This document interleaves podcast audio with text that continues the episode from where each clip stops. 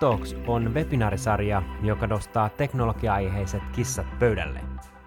Tech Talks-webinaarit pureutuvat yhteiskunnan isoihin teknologiakysymyksiin huippuasiantuntijoiden avustuksella ja tekin kestävän teknologiayhteiskunnan asiantuntijan Jussi-Pekka Teinin juontamana. Webinaarien tallenne julkaistaan myös podcasteina. Hienoa, että olet löytänyt kuulolle.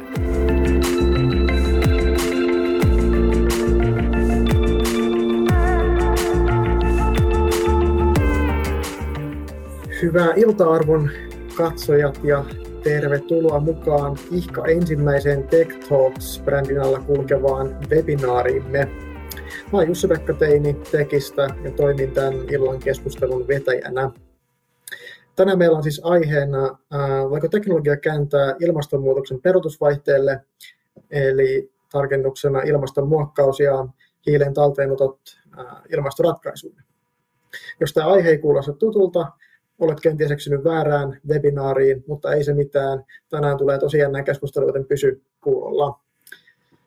Kanssani tänään on keskustelemassa tästä ilmastonmuokkauksesta ja hiilen talteenotosta todellisia huippuasiantuntijoita. Nimittäin mukana on Jaana Back, Helsingin yliopiston metsien ja ilmakehän vuorovaikutusten professori. Tervetuloa. Kiitos. Sitten on Antti-Lari Partanen, ryhmäpäällikkö ja erikoistutkija Ilmatieteen laitokselta. Tervetuloa. Kiitos. Sekä Emeli Tsupari, VTTn senior scientist. Tervetuloa. Kiitos. En ollut ihan varma, miten tämä Emelin titteli pitäisi suomentaa. Onko se kenties vanhempi tieteenharjoittaja? No se voisi olla sekin. Erikoistutkija on se suomenkielinen. Okei, okay, mä en sitä löytänyt sieltä sivulta, mutta pidetään jatkoa varten mielessä. Hyvä. Tämän uunituoreen Tech Talks-konseptin alla Tekki järjestää keskusteluja teknologian perimmäisistä kysymyksistä ja, ja yhteiskunnan suurista, suurista asioista, mikä, mikä teknologiaan liittyy. Esimerkiksi tästä konseptista me saatiin ää, viime syksynä. Meillä oli EU Green Dealiin liittyvä keskustelu meppien kanssa sekä sitten asiantuntijan kanssa. Sitten meillä oli digitalisaatioaiheinen tämmöinen webinaari webinaarisetti, niihin löydät tuota pikaa tästä ruudulta, ruudulta tota, ää, linkin, mikä siis käytännössä vie meidän tota, tonne tekin YouTube, YouTube-kanavalla, niin tallenteet löytyy sieltä. Ja kohta puoliin, puoliin löydät ruudulta myös toisen linkin, jonka kautta voit sitten ilmoittautua mukaan näihin kevään tuleviin Tech Talks-keskusteluihin ja saat suoraan sähköpostiin tarkemmat tiedot tapahtumista niiden vahvistuessa. Ja tänä keväänä on tulossa keskusteluja vielä aiheista, kuten harvojen teknologiasta kaikkien teknologiaan, eli, eli miten teknologian kehitys, kehityksen ajatusvinoumat saataisiin historiaan, tässä pureudutaan siis otsikon mukaisesti siihen, miten teknologiset ratkaisut, oli ne sitten fyysisiä tai, tai digitaalisia, niin voisi palvella paremmin kaikkia ihmisiä, eikä vain sen kaltaista ihmistä, joka sen teknologian on kehittänyt. Usein esimerkiksi sukupuoli, sukupuoli on sellainen asia, mikä, mikä siinä sitten tahattomasti tulee, tulee esille. Ää, no sitten palvellaksemme myös ei-suomenkielistä ää, ää, tota, yleisöä, niin, niin kevään kolmas keskustelu on sitten äh, englanniksi. Äh, sen aihe on Innovation Deficits in Climate Technology, Where are the blue seas of climate tech? Ja siinä käsitellään siis innovaatiovajeita liittyen ilmastoteknologiaan, josta yksi esimerkki liittyy itse asiassa tämän illan keskusteluun. Nimittäin kyllähän tämä hiilen talteenoton teknologia on sellainen, minkä pitäisi pitäisi vielä innovaatioputkessa kehittyä ennen kuin, ennen kuin se on markkinaehtoisesti kaikkien käytössä. No sitten kevään viimeinen sessio on, on sitten äh, suomalaisen innovaatiojärjestelmän kehitystarpeet, joka ammentaa tekin vielä käynnissä olevasta tutkimuksesta Suomen innovaatioympäristöstä. Ja vaikka Suomen innovaatiojärjestelmä ja sen kehittäminen kuulostaa maailman tylsimmältä aiheelta, niin takaan, että se tulee olemaan erittäin mielenkiintoinen ja konkreettinen keskustelu, joten kannattaa sinnekin liittyä linjoille. Eli tuolta lyyti.in kautta Tech Talks 2021 löytyy sitten näistä lisätietoja.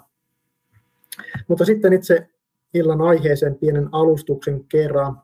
Eli missä tänä päivänä mennään ilmastokriisin pysäyttämisessä ja, ja sikäli kun meillä ei kauhean hyvin mene, niin mitä asialle voisi vielä tehdä? No, ehkä semmoinen niin kuin, tilannekuva voisi olla ainakin, ainakin se, että ilmaston lämpenemistä, joka on jo lämmennyt semmoisen 1,3 astetta, me kaikki tiedetään, että tämä, anteeksi, 1,1 vai 1,2 astetta, ja tiedetään, että Pariisin sopimuksen tämä niin kuin, tavoite lämpeneminen on puolitoista astetta, eli lähellä ollaan jo sitä, ja lisäksi ilmaston lämpenemistä ää, ei voi enää täysin pysäyttää, vaan jo nykyisillä ää, ilmakehän päästetyillä päästöillä, niin, niin tota, lämpötila nousee vielä vuosikymmenten ajan. Mutta voisiko tilanteen vielä kääntää poistamalla sitä hiiltä sieltä ilmakehästä, jos se kerran se ongelma on? Hiilidioksidihan sitoutuu orgaanisesti luontoon. Erityisesti me tunnemme tästä metsät liittyen, liittyen tähän, että, että niin kuin puut, puut nielee sitä hiiltä ja toimii, toimii nieluna ja varastona. Toisaalta ihminen voi kenties osaltaan vaikuttaa siihen, että se prosessi on tehokkaampi, miten luonto sitä sitoo.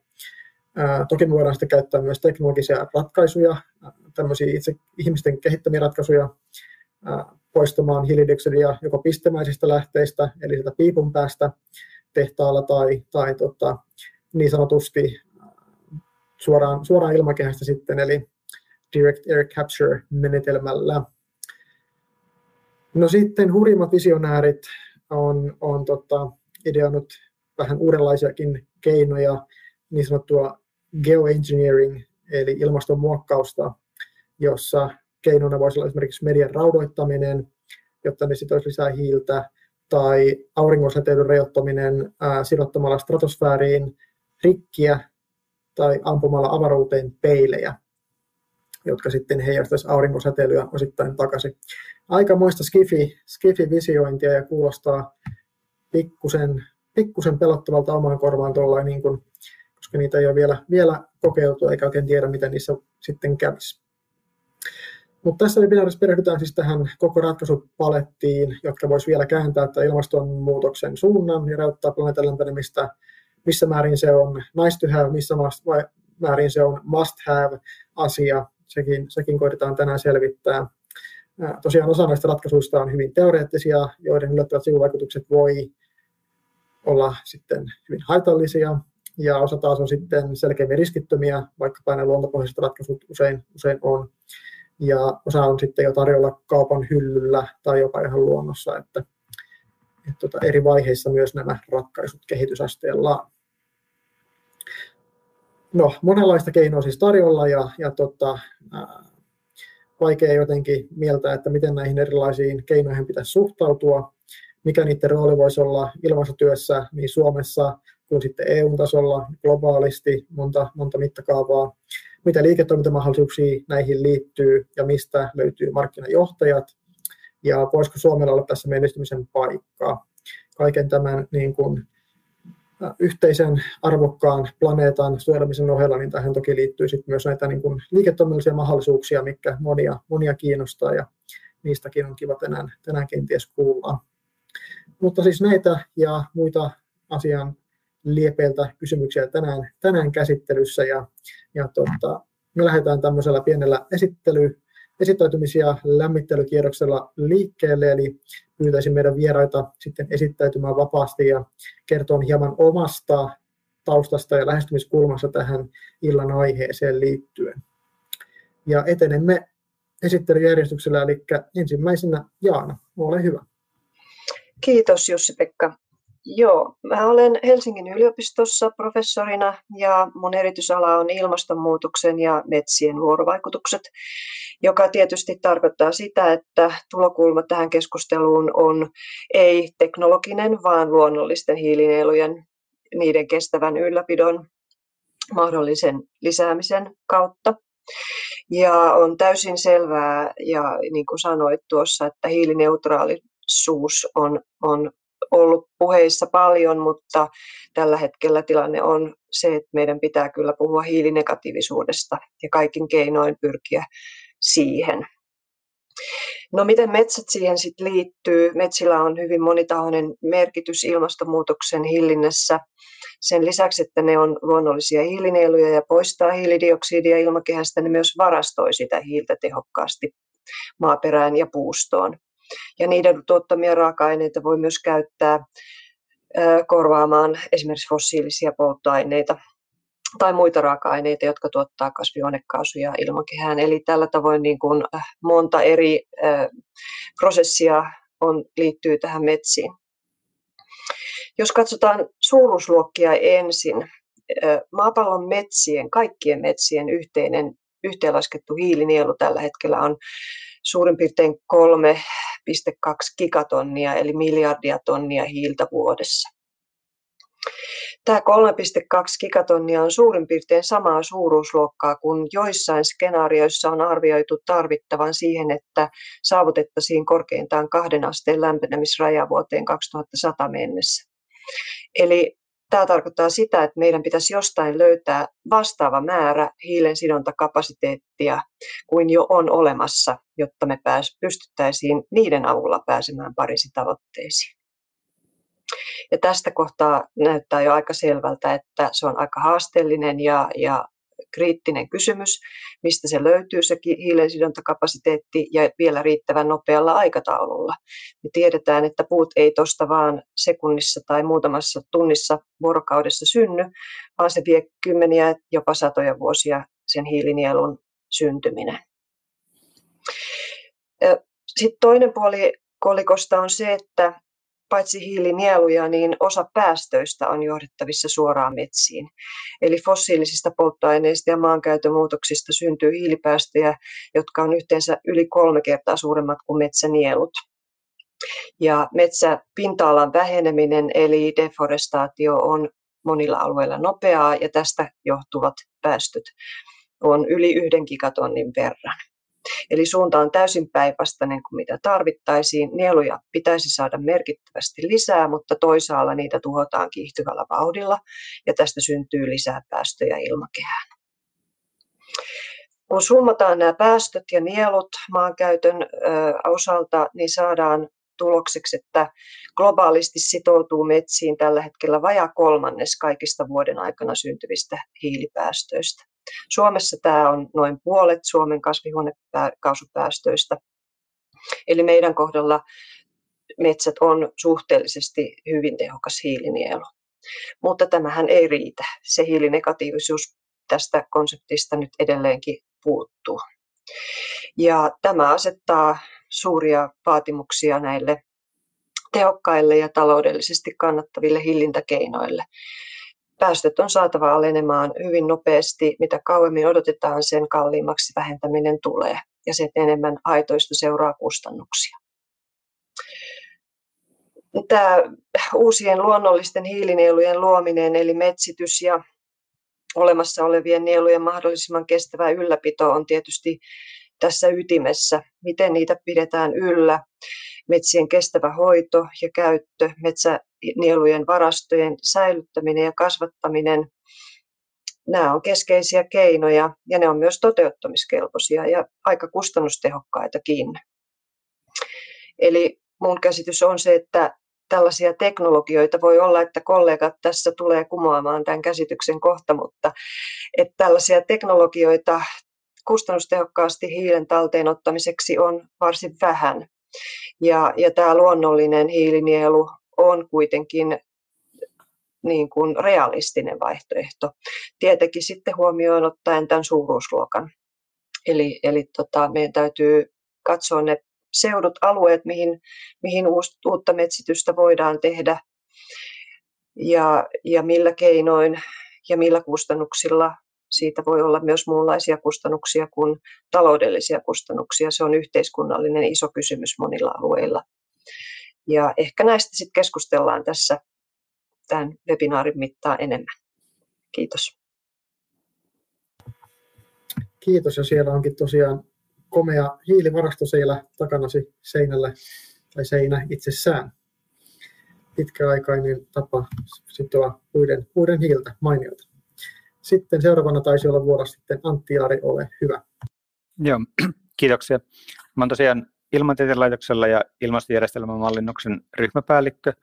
Ja meidän tavallaan työnkuva just kuuluu tuommoisten isojen globaalien ilmastomallien ja tuommoisten niin kuin koko maapallon ilmastojärjestelmää koskevien mallien ajaminen. Ja mä en ole itse vielä kovin paljon kerennyt tutkia negatiivisia päästöjä, mutta meillä just syksyllä kolme tuommoista isompaa monivuotista projektia, missä näitä tullaan käsittelemään hyvin monipuolisesti sekä niin kuin ilmaston mallintamisen näkökulmasta, mutta myös sitten niin kuin taloudellisesta näkökulmasta ja sitten tuon niin kuin myös metsät huomioida näissä, erityisesti yhdessä näistä projekteista. Ja mun omasta taustasta, että mun väitöskirja käsitteli näitä vielä vähän niin kuin enemmän tuolla skifisektorilla olevia tekniikoita, eli aurinkovalon heijastamista muun muassa ja erityisesti merellisten pilvien valkaisua suolan sirottamisella ja sen vaikutuksia sitten maapallon säteilytaseeseen. Ja nyt on sitten enemmän siirtymässä tähän negatiivisten päästöjen maailmaan. Ja sitten ehkä historiallista taustaa ylipäänsä negatiivisille päästöille on se, että kun Pariisissa solmittiin sopimusta ja pyritään rajoittamaan peräti 1,5 asteeseen lämpötilan nousu, niin tämä oli semmoilla tuli vähän tutkijoille yllätyksenä, että okei, että ne ei olettanut, että näin kova tavoitte voisi lyödä tiskiin, ja eikä ollut hirveästi tutkittu, että miten tämä ylipäänsä voitaisiin päästä. Ja sitten tässä niin kuin ilmastotutkija skeneessä yksi tämmöinen niin kuin keino, miten me luodaan tämmöisiä skenaarioita. Itse en ole siis tähän tämän haaran edustaja, mutta esittelen sen lyhyesti, että on, on semmoisia energia, talous, tai energiatalousjärjestelmän malleja, missä on luotu sillä tavalla, että niin speksattu, että minkälaisia tekniikoita on saatavilla, miten kalliita ne on, ja ne sitten antaa semmoisen taloudellisen optimiratkaisun globaalista, että on vain tavallaan yksi päättäjä, joka katsoo koko systeemin etua. Ja näitä malleilla sitten kun asia tutkittiin, niin siinä oli käytännössä pakko luoda sitten negatiivisia päästöjä, että sieltä löytyi semmoisia niin kuin millään tavalla uskottavia ratkaisuja, miten 1,5 asteeseen voidaan päästä. Mutta monet näistä tekniikoista on sitten, että ne on vain laittu sinne malleihin, mutta ei ole mitään takeita, että ne on tavallaan pystyy toimimaan siinä mittakaavassa, mitä näissä malleissa on. Ja Jaana tuossa Antekin siitä mittaluokasta osviittaa, että se niin kuin suuruusluokalta vastaa jotakin nykyisten metsien nielua, tai toinen vaihtoehto nykyisten valtamerken, valtamerken, valtamerten hiilinieluun verrata. Eli tämä on aivan valtava tämä haaste, ja sitten se niin kuin meidän käytännössä pitäisi luoda joku vastaava infra, mikä on nyt koko meidän fossiiliteollisuus, ajattelee kaikkia autoja ja polttolaitoksia ja ties mikä, mikä toimii fossiilisella, niin luoda vastaava infra, joka ainut tehtävä olisi poistaa hiiltä ilmakehästä. Niin tämä on valtava haaste se teknisesti ja taloudellisesti, mutta myös sitä tavalla, että, että ottaen huomioon, miten huonosti ihmiskunta on pystynyt vastaamaan päästöjen vähentämiseen, niin että miten paljon sitten ihmiskunnalle löytyy motivaatiota ruveta pistämään mielettömästi voimavaroja siihen, että ruvettaisiin oikeasti poistamaan hiiltä ilmakehästä. Ja sitten näitä niin kuin, on erilaisia tekniiko- tekniikoita esitetty tähän, ja Jaana puhuu metsittämisestä ja kaikkeen, miten voidaan merten bioke- biogeokemia muuttaa ja tai sitten luoda semmoisia kemiallisia koneita, mitkä sitoo hiiltä ilmakehästä, että näitä tavallaan on olemassa prototyyppiasteella moniakin, mutta niitä skaalautuvuudessa on sitten isoja ongelmia, ja sitä niin ongelmia voi tulla monelta taholta, että se niin kuin hinta voi rajoittaa, mutta voi olla myös joku yleinen hyväksyttävyys, että jos ihmiset ei halua, että meret vaikka muuttaa väriä jonkun muuten turvallisen tai niin kuin vähän, vähän riskisen tekniikan takia, niin voi tulla paljon vastalauseita ja kansainväliset nykyiset sopimukset rajoittaa nyt jo tämmöisen tekniikoiden käyttöä. Ja sitten metsityksessäkin niin se kuulostaa tavallaan hyvin luonnonmukaiselta ja kivalta, että siinä ne kaikki voittaa, mutta se saattaa sitten vaikka haitata joitakin alueiden ruoantuotantoa, jos tavallaan tämmöllä länsimästä katsotaan, että tuolla on tämmöinen tyhjä plantti kartalla, että laitetaan sinne metsää, mutta siellä saattakin olla sitten muita, muita käyttötarpeita sille eikä myöskään ole takeita sitten, että se metsä sitten pysyy metsänä seuraavat sata vuotta, että se on sitten niin kuin, sillä ei ole hirveästi ilmaston kannalta sitten pidemmän hyötyä, jos me nyt laitetaan metsä ja sitten kaadetaan se 20 vuoden päästä jonkun takia. Ja sitten myös ihan energian käyttö, että monet näistä tekniikoista vaatii sitten energiaa. Ja juuri luin tuosta, että USAssa oli joku näitä tämmöisiä hiilen talteenotto kaupallisia voimaloita laitettu viimeinenkin nyt kiinni, joka operatiivisesti toimi ja senkin oli ilmeisesti ottanut sähköä. Siinä oli, se oli hiilivoimala, joka sieppasi sen ö, päästämässä hiilidioksidin talteen, mutta se vaatii niin paljon energiaa, että siinä on erillinen kaasu, kaasuvoimala, joka tuotti energiaa, että sitä saadaan kaavoittua sitä hiilidioksidia siitä. Että tämä on niin kuin aika valtavia haasteita on tässä edessä. Mutta ehkä tässä tuli näin joitakin ajatuksia ja odotan innolla sitten interaktiivisempaa keskustelua. Joo, kiitoksia. Mäkin taisin kuulla tuosta kyseisestä, kyseisestä tuota, kaasulaborevasta tuota, hiilidioksidin talteenottoprojektista. Aika, aikamoisa tosiaan, tosiaan tota, ja hyvä, hyvä nosto toi, toi niin kuin, tota, että miten, miten ollaan päädytty siihen, että malleihin tuli, tuli tämä, tai niin kuin, että aiemmin ei edes tajuttu, kun solmittiin niitä sopimuksia, että, että tosiaan negatiiviset päästötkin saattaa olla tarpeen, tarpeen ja se on oikeastaan sitä luonnosta kysyntää. Se on aika usein, usein niin kuin osoittautuu hyväksi asiaksi, että, että tuota, asiassa tehdään joku kunnianhimoinen päätös ja, ja sitten kun sitä lähdetään tavoittelemaan, niin sitten se kyllä usein, usein saavutetaan, kunhan se, kunhan se tuttu, mutta jos sitten lähdetään niin kuin ensin katsomaan, että millä, mitä keinoja on käytössä ja sitten mihin tavoitteeseen voitaisiin päästä, niin se kunnianhimo on usein paljon pienempi. Niin se on kyllä hyvä, että Pariisin sopimus tuli silloin, kun tuli ja, ja tota, päästään sitten oikeasti kunnianhimoiseen ilmastopolitiikkaan sen kautta. Mutta sitten Eemeli seuraavana vuorossa, ole hyvä. Kiitos. Mun nimi siis Eemeli Tsupar ja tutkin VTTllä erilaisia ilmastonmuutoksen hillintäratkaisuja. Olen nyt 15 vuotta ollut VTTllä ja aika monipuolisesti niitä, niitä saanut jo tutkia. Tyypillistä mun töille on se, että mä yritän katsoa teknologisten ratkaisujen, tehokkuutta niin kuin laajemman järjestelmän, energiajärjestelmän näkökulmasta tai sitten esimerkiksi päästökauppajärjestelmä huomioiden, että tuossa Jussi-Pekka hyvin viittasitkin siihen, että luodaan tämmöinen tehokas ohjauskeino laaja-alaisesti ja sen jälkeen niitä keinoja katsellaan sitten niiden toimijoiden osalta. Niin tämä on just se EUn päästökauppajärjestelmän hienous, että siellä niin kuin lukitaan se tavoite, mihin pitää päästä, päästöoikeuksia on sen verran jaossa ja sitten markkinat päätyy erilaisiin keinoihin sitten. Kukin toimija valitsee itselleen parhaat keinot päästä, päästä niihin tasoihin. Ja sitten taas toisaalta kun tuo järjestelmä tai tehokkuutta katsotaan sieltä järjestelmän näkökulmasta, niin sitten taas kustannustehokkuutta täytyy katsoa sitten sieltä toimijoiden näkökulmasta, että peilata niitä investointikustannuksia ja käyttökustannuksia sitten esimerkiksi päästöoikeuden hintaan ja sähkön hintaan. Ja, ja sieltä yritetään löytää niitä joko jo nyt kannattavia vaihtoehtoja tai sitten jollain tietyllä hintaskenaariolla kannattavia vaihtoehtoja, mitkä kannattaisi näille toimijoille.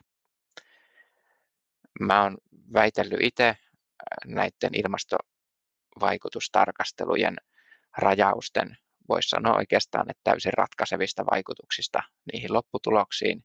Eli se on tärkeää aina, aina huomioida, että nämä ei ole missään tapauksessa yksiselitteisiä nämä, nämä tota, ilmastojärjestelmätarkastelut tai ilmastovaikutustarkastelut. Ja se mun mielestä pitkälti juontaa juurensa siihen, että meillä on globaali ongelma, josta on kysymys. Ja, ja sen niin kuin kaiken kattavaa mallia ei, ei voi olla olemassa huomioiden kaikki seurausvaikutukset ja muut lopulta siellä on aina kyse myös niin kuin erilaisista valinnoista, allokoinneista ja vertailutapauksista ja muista. Ja, ja se on kiva aihe tämmöiseen akateemiseen väittelyyn, mutta täysin mahdoton aihe yksiselitteisiin vastauksiin.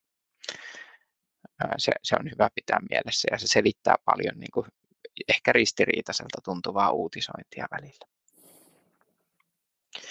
No, tänään mun vahvuusalueita tässä agendalla on varmasti toi hiilidioksidin talteenotto ja varastointi niin kuin teknologisessa mielessä, eli puhutaan CCSstä silloin, kun varastoidaan geologisiin muodostumiin maan alle pysyvästi pois ilmakehästä, tai sitten voidaan puhua CCUsta silloin, kun otetaan hiili talteen, mutta käytetään se johonkin uudelleen. Molemmat on erittäin tehokkaita päästövähennyskeinoja, mutta hyvin erilaisia sitten mekanismeiltaan, kun niitä lähtee tarkemmin katsomaan. Sitten jos netto negatiivisiin päästöihin, tai kun pitää päästä sitten, niin kuin edellisissä puheenvuoroissa tuli, niin sitten voidaan puhua bio-CCSstä, eli vaikka CCS on niin kuin isossa mittakaavassa globaalisti paljon leimattu ehkä sinne fossiilisten polttoaineiden ratkaisuksi, niin jos ajatellaan, että bio, bioperäinen hiilidioksidi on hiilineutraalia, ja nyt mä painotan sanaa jos, koska fyysisesti hän sieltä hiilidioksidi tulee ilmaan. Niin jos ajatellaan, että se on hiilineutraalia, niin sitten sen talteenotto ja pysyvä varastointi maan alle johtaa nettonegatiiviseen tulokseen. Ja tällä hetkellä hän ajatellaan näin, että esimerkiksi päästökaupassa se päästetty hiilidioksidi on, on hiilineutraali. Ja sille on, on paljon hyviä perusteita myös. Ja sen takia ei, ei sitä niin kuin äh, kepein perustein näin ole siihen päädytty. Mutta hyvin monimutkainen aihe ei tämän, tämän päivän agendalle ei varmaan, varmaan tota mahdu, mahdu paljon siitä. Äh, no sitten sitten on vielä tuo ilmasta talteenottovaihtoehto, eli, eli hiilidioksidia voidaan erottaa myös ilmasta. Teknisesti sitä tehdään jo. Meillä on VTTlläkin siihen laitteisto merikontti koko luokassa olemassa. Mutta sitten me puhutaan niin kuin huomattavasti pienemmästä hiilidioksidipitoisuudesta kuin mitä näissä teollisuusprosesseissa tai savukaasuissa. Ja käytännössä siitä seuraa se, että laitteen dimensiot on sitten niin kuin moninkertaiset suhteessa siihen talteenotettuun määrään. Eli se on investointikustannukseltaan suhteessa talteenottomäärään kalliimpaa ja sitten myös, myös vielä käyttökustannuksiltaan kalliimpaa, joskin siinä on, on paljon kehityspotentiaalia, kun ollaan alkuvaiheessa.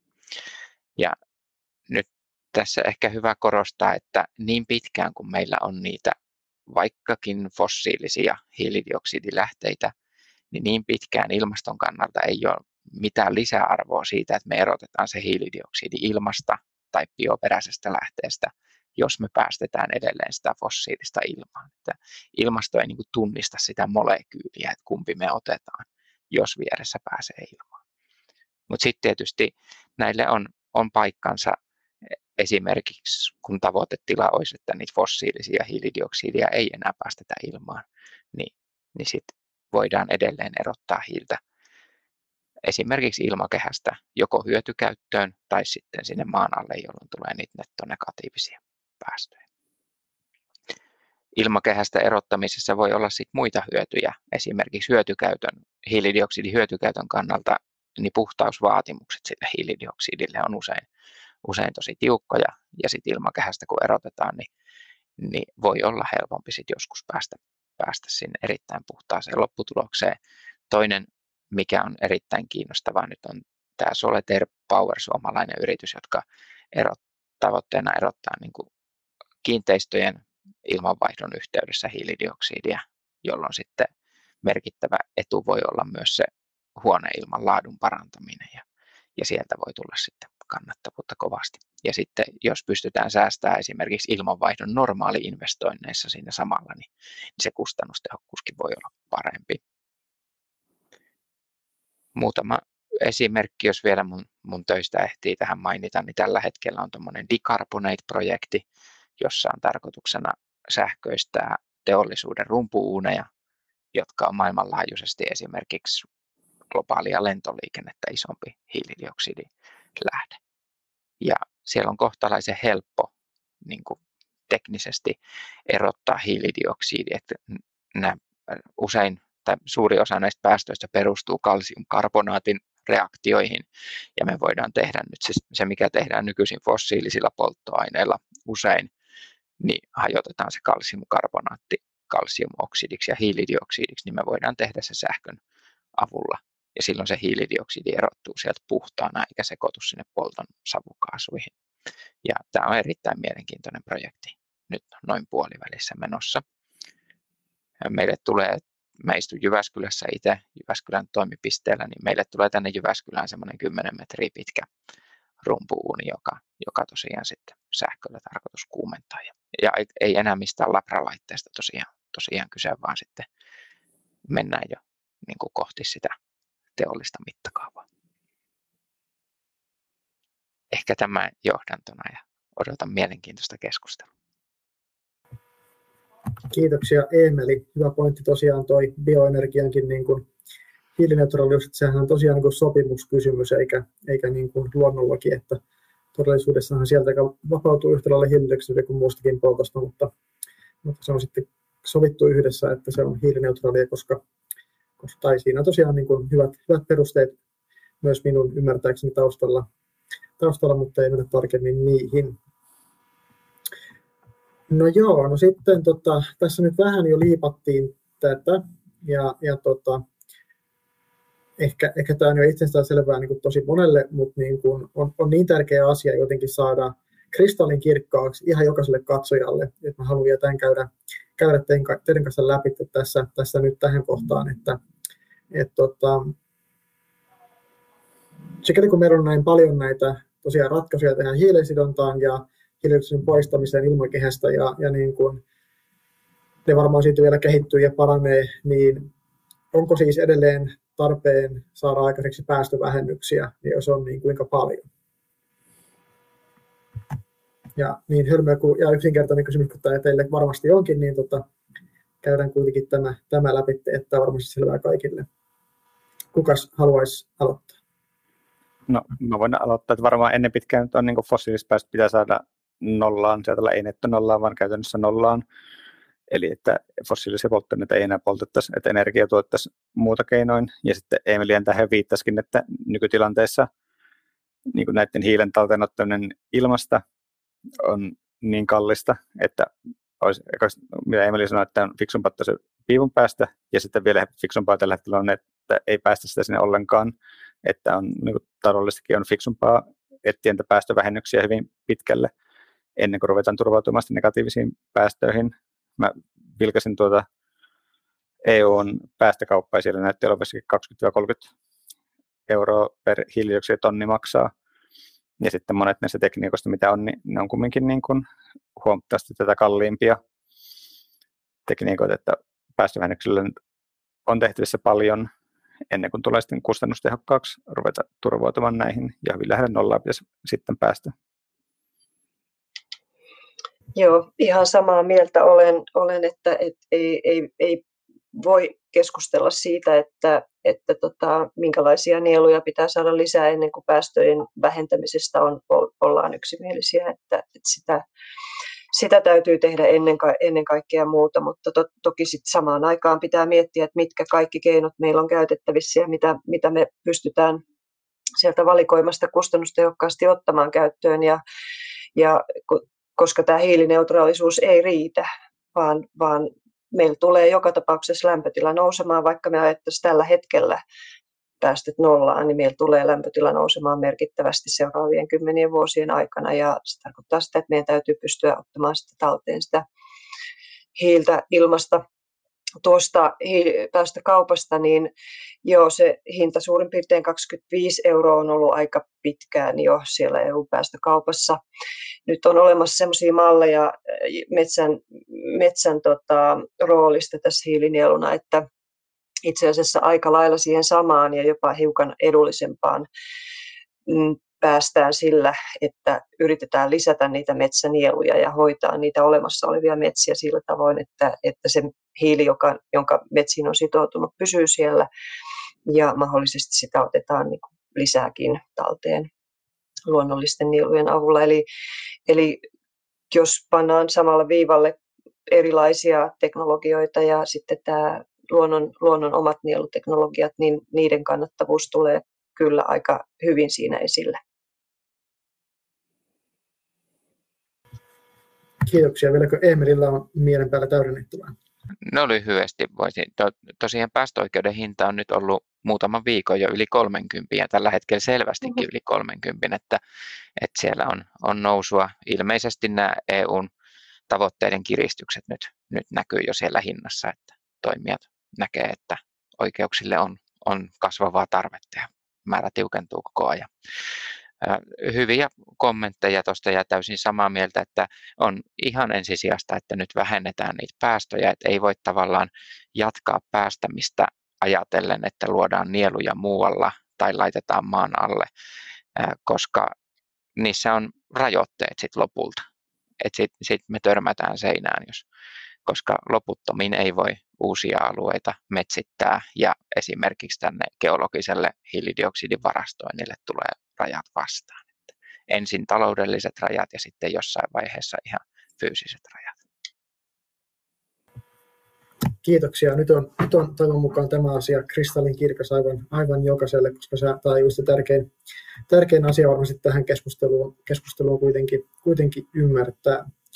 No seuraavaksi voitaisiin mennä vähän tarkemmin syventää vielä tähän metsäaiheeseen ja Jaanan asiantuntemukseen. Ja tota, ää, meillä onkin täällä chatissakin tota, kysymyksiä.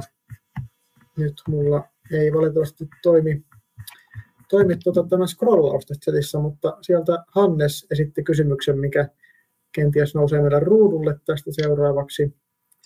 Eli Hannes Tuohinittu kysyy, että kuinka paljon ja kuinka pitkällä pysyvyydelle metsien hiilineula ja Jaanapäk katsoo mahdolliseksi 2050 mennessä? Tämä on sarjassamme mahdottomia kysymyksiä.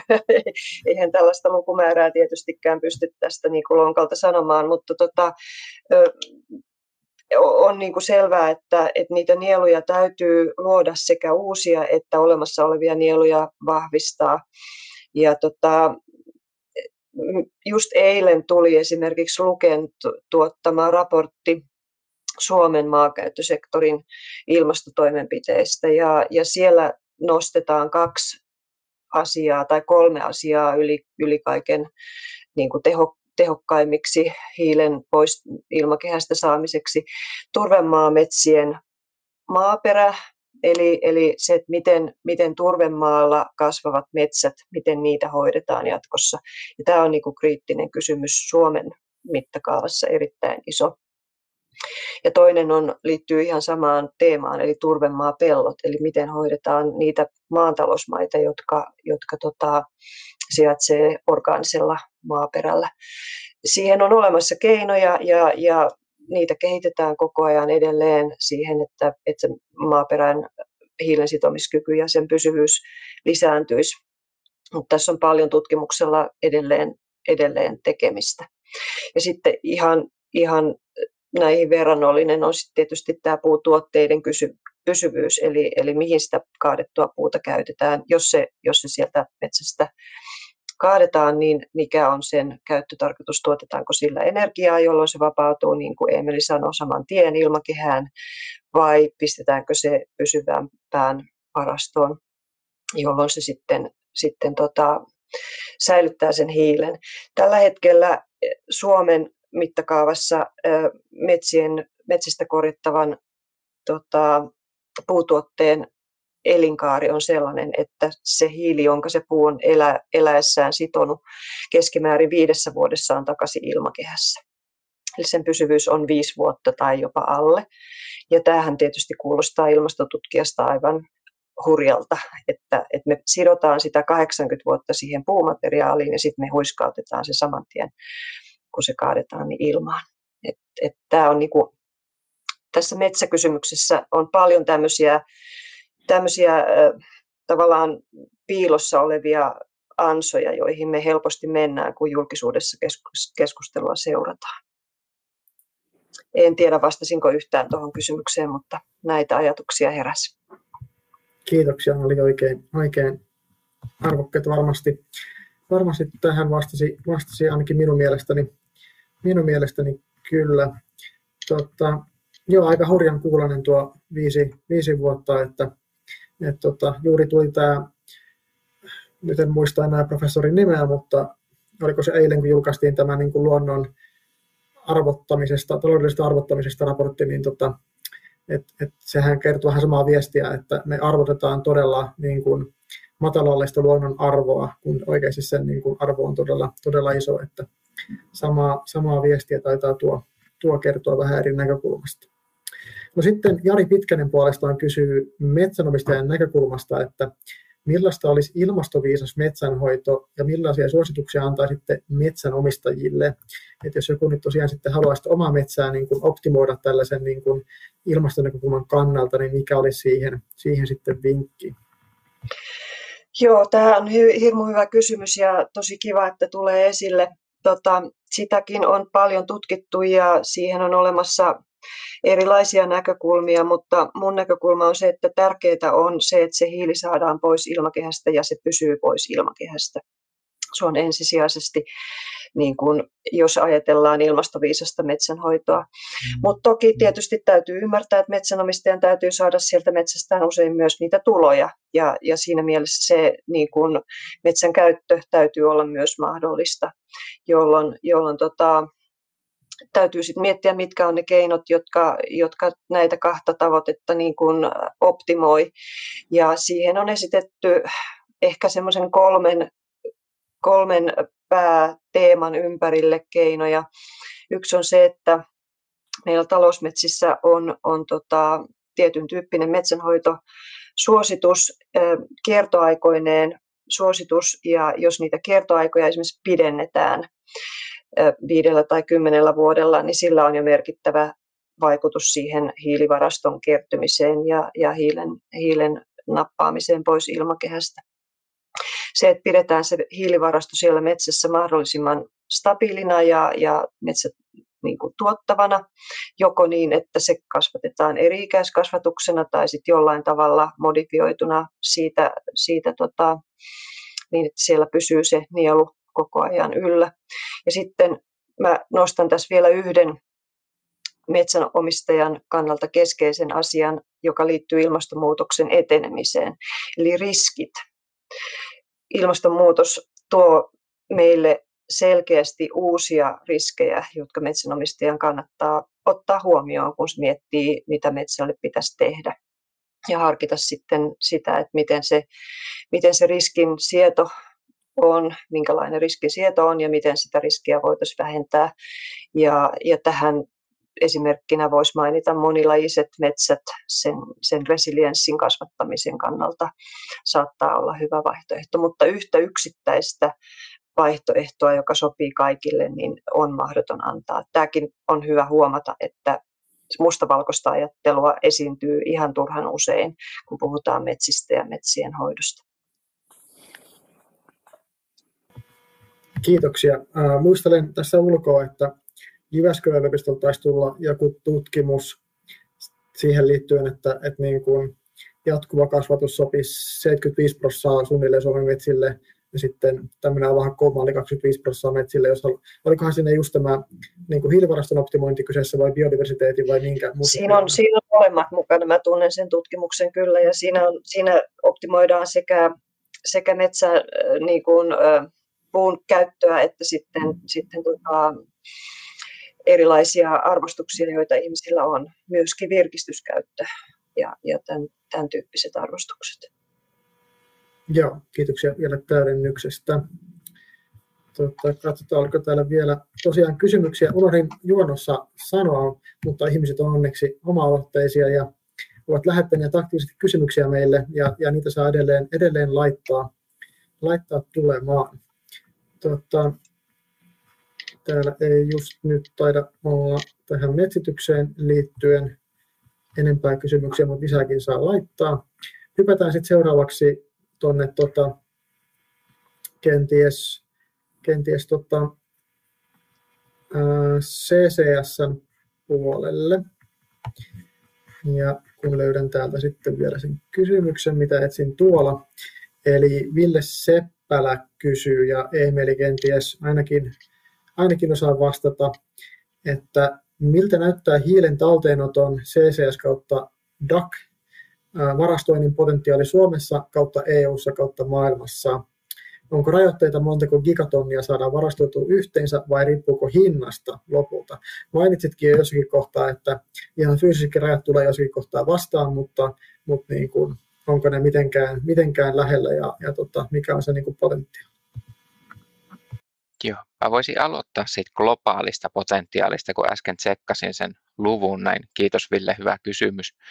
Ni, niin tota, semmoista lukua kuin 290 gigatonnia, ja se ei ole gigatonnia vuodessa, vaan sitten ihan niin kuin kumulatiivisesti, niin se, semmoisen on nähnyt, mutta sehän ei oikeasti ole mikään tuommoinen yksiselitteinen luku, vaan on nähnyt sitten semmoisia pyramidityyppisiä, että on niin kuin siellä pohjalla on tavallaan se kaikki tekninen potentiaali, mitä voidaan, voidaan laittaa, ja sitten se pyramidi lähtee kaventumaan sinne ylöspäin, että, että sitten siellä tulee niin kuin taloudellisia reunaehtoja ja esimerkiksi sitä, että kuinka pitkä matka sieltä hiilidioksidipotentiaalisesta lähteestä on sinne potentiaaliselle varastointipaikalle. Eli sink source matching oli muistaakseni se termi. Tämä oli se globaali. Ja, ja nyt sitten, ja geologinen varastointi. Sitten oli toinen kysymys kohta, kohta sit siitä mineraaleihin sitomisesta, niin se on sitten vielä eri tarinansa. Mutta yleensä puhutaan tästä geologisesta varastoinnista. Sitten niitä geologisia varastomahdollisuuksia on erilaisia. Houkuttelevinta ja mitä suurin osa, mitä maailmalla tällä hetkellä tehdään, niin on niin taloudellisesti houkuttelevinta, niin on se, että laitetaan öljykenttiin sitä hiilidioksidia. Eli sillä saadaan tehtyä tämmöistä EOR, eli Enhanced Oil Recoverya, eli lisää öljyä sieltä öljyesiintymästä ulos.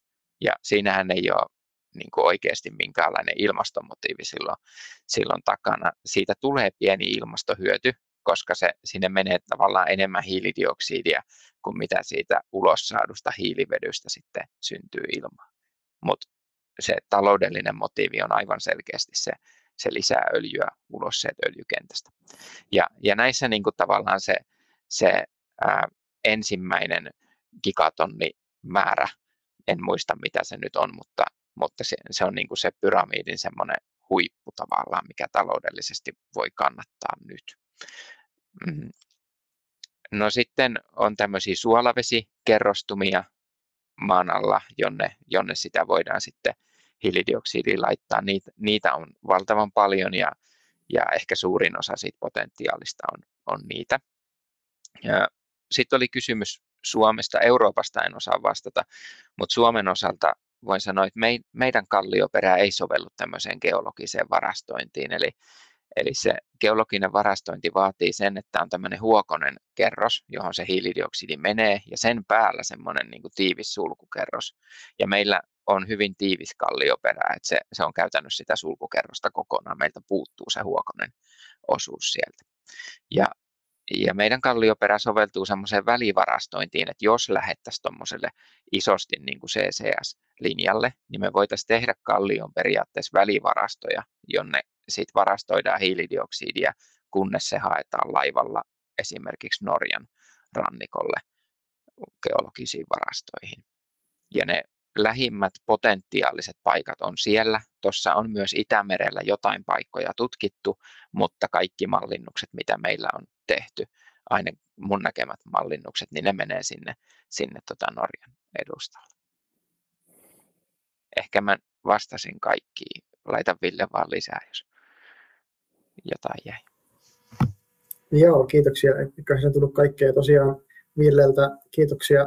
Olin juuri sanomassa samaa, samaa mutta veit sanat suustani. Eli, eli tosiaan ne ää, globaalit nettopäästöt on 42 gigatonnia, eli toi 290 gigatonnia potentiaali on aika nopeasti käytetty, jos sitä lähdettäisiin tällä käyttämään. Tosi havainnollinen toi pyramidimalli, mitä Emeli mainitsit, että et tota, siellä on sitten ne muut tekijät kuin se niin kuin potentiaali, mikä sitten ehkä ohjaa sitä paljonko sitä on käytössä, niin hyvin, hyvin tota, kuvaa sitä.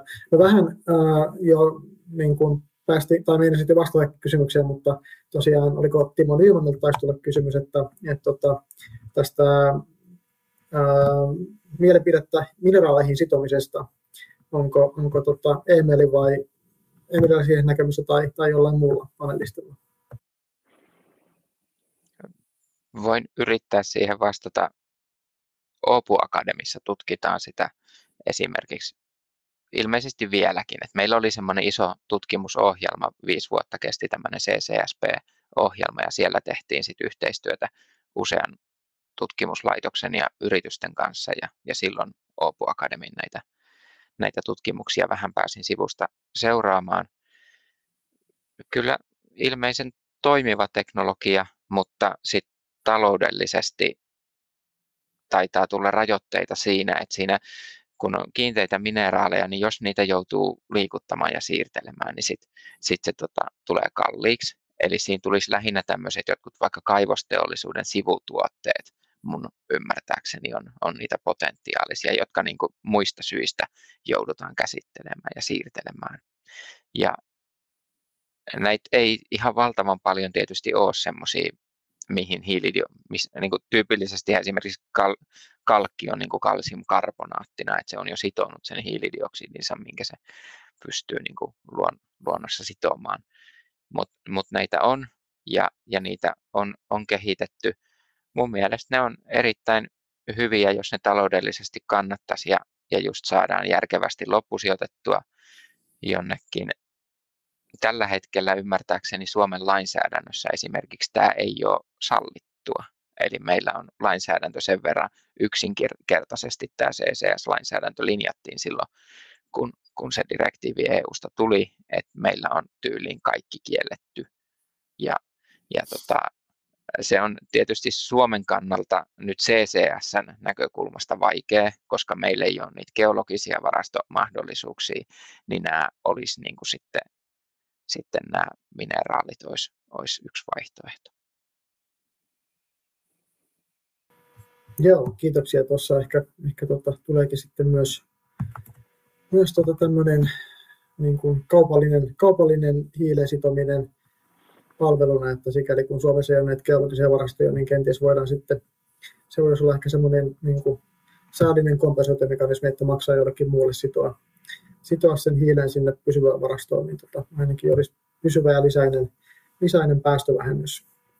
No vielä sitten ehkä menee Eemelin asiantuntemukseen Juha Köyken kysymys. Ää, olen kuullut väitteen, että erityisesti niin sanotut piipun päässä tapahtuva hiilisidonta voi hidastaa fossiilista lopumista, koska se kannustaa jatkamaan investointeja näihin. Mitäs mieltä tästä? Ja toki muutkin sitten kommentoida, kun Eemeli jos on näkemystä. Mutta Eemeli, haluatko aloittaa? Joo, voin. On, on keskusteltu tästä paljon. Siinä mainitsin tuon CCSP-ohjelman, niin niin siinä tehtiin jos tämän tyyppinen tämmöinen laadullinen analyysi näistä kaikista muista, muista kestävyysnäkökulmista esimerkiksi, mitä, mitä tota, tämä voisi aiheuttaa tämmöinen, tämmöinen tota fossiililaitoksesta sitominen. Eli, eli kyllä, kyllähän se tavallaan mahdollistaa sen fossiilisten käytön jatkamisen, ja siinä on hyvät ja huonot puolet, että et hyvä, taas se riippuu siitä vertailutilanteesta, että jos vertailutilanne on se, että me poltetaan fossiilisia, niin sillä niitä parempi polttaa niin kuin CCSn kanssa kuin ilman CCS ilmastonmuutoksen hillintä mielessä.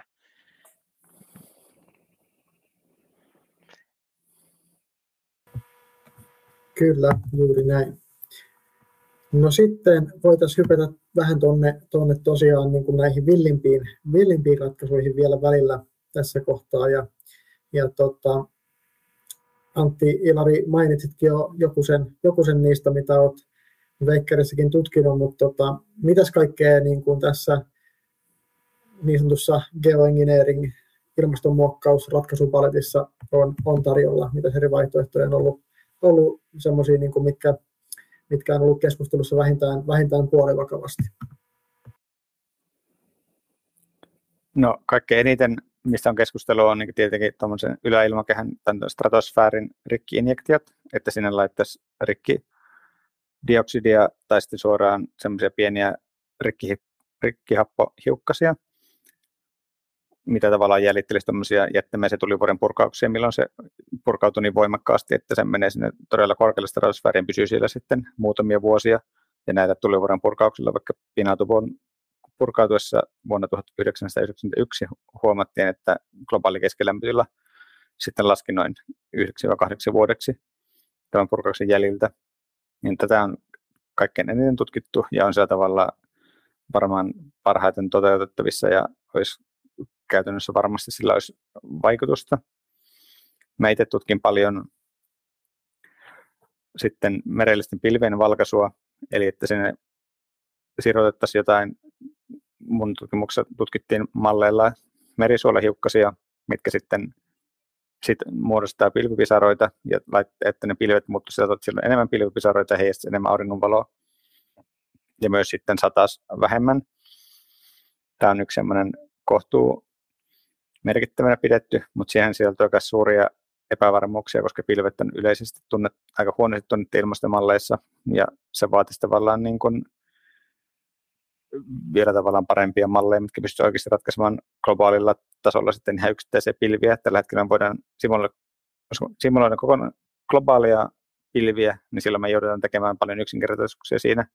Ja taas jos mennään tosi tarkkaan malliin, niin se ei taas kerro sitten globaalista ilmastosta, vaan se kertoo muutaman pilven kehityksestä, mistä on sitten vaikea yleistää koko ilmastoa koskeviin. Ja sitten on kaikkien pienempiä ihan kattojen valkoisusta tai johonkin, että muutaan meren pintaa tai saadaan laittaa vaikka muovia jonnekin jäljittelemään merijäätä pohjoiseen.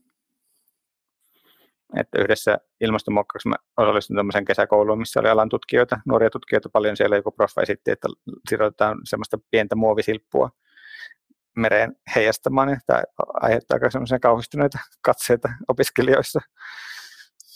Mutta että kaikenlaisia ideoita on esitetty. Joo, on kyllä melko, melko villejä visioita. Mä tota, nyt kun on, on sun kaltainen asiantuntija paikalla, niin pakko, pakko kysyä tällaista. Mä olin tosi yllättynyt, mä luin tuossa vastikään semmoisen kirjan kuin The Future Earth, minkä on kirjoittanut ilmastotieteilijä ja journalisti Erik Holthaus, ja hän yleisesti suhtautuu hyvin skeptisesti niin, kuin, niin sanottuihin teknofikseihin, eli, eli niin kuin tämmöisiin teknologisiin ratkaisuihin tämmöisiä, kun, kun niin kuin jotakin ihminen, ihminen ensin pilaa, pilaa niin vaikka luonnossa ja sitten keksii teknologisen ratkaisun, niin, niin tota, hän suhtautuu yleensä aika skeptisesti, mutta tässä kirjassa hän kuitenkin ehdottaa, että niin kuin ihmiskunnan täytyy ottaa käyttöön koordinoidusti tämmöisiä geoengineerin ratkaisuja, esimerkiksi näitä peilien ampumista taivaalle, taivaalle, mikä sitten heijastaa aurinkovaloa takaisin, tai sitten näiden sopivien aerosolien levittämistä vaikka lentokoneella tai vastaavaa. Että olisi niin tämmöiset globaalit ö, yhteiset pelisäännöt, minkä mukaan näitä käytettäisiin käytettäisi ja, ja tota, niin kuin tietty aikajänne, millä niitä käytettäisiin ja sitten lopetettaisiin.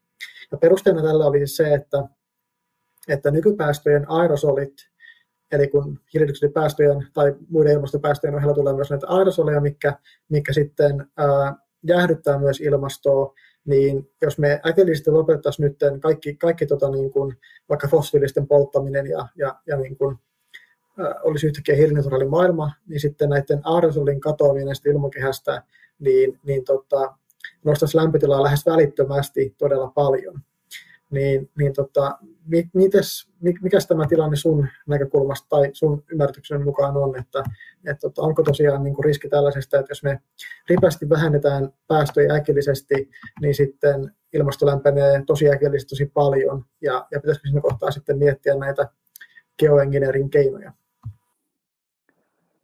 No siis siinä teoreettisesti me kaikki päästöt lakkaisi kuin seinään, niin siinä tapauksessa tosiaan se pienhiukkasten tai aerosolien katoaminen johtaisi sitten johonkin lämpenemiseen, joka on ehkä jotain puolen asteen ja yhden asteen välillä ihan merkittävä, mutta sitten missään realistisessa skenaariossa, mitä on niin tutkittu, että ruvetaan vähentämään,